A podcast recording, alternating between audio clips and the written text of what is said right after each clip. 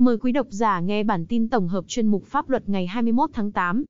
Tin từ tuổi trẻ nguyên phó trưởng công an huyện chịu trả 700 triệu, chủ nợ dỡ dạp.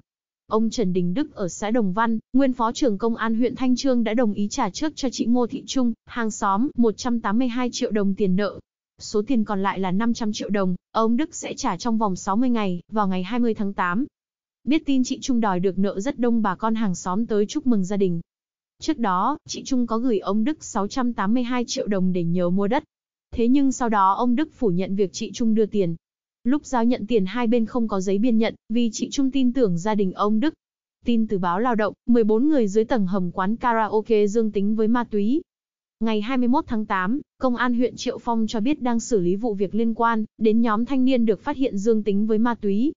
Trước đó, chiều 20 tháng 8, kiểm tra tầng hầm khóa trái cửa quán karaoke Thái Hải ở huyện Triệu Phong, công an phát hiện bên trong có 13 nam và một nữ độ tuổi từ 22 đến 29 đều dương tính với ma túy. Tin từ pháp luật thành phố Hồ Chí Minh bắt giam thêm một người vụ cô gái quỳ gối xin lỗi vì chê đồ ăn.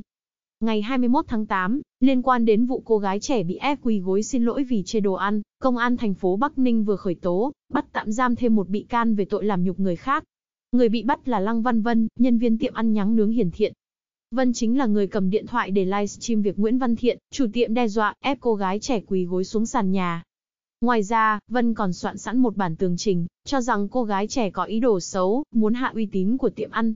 Bản tường trình này sau đó được Thiện ép buộc cô gái ký vào.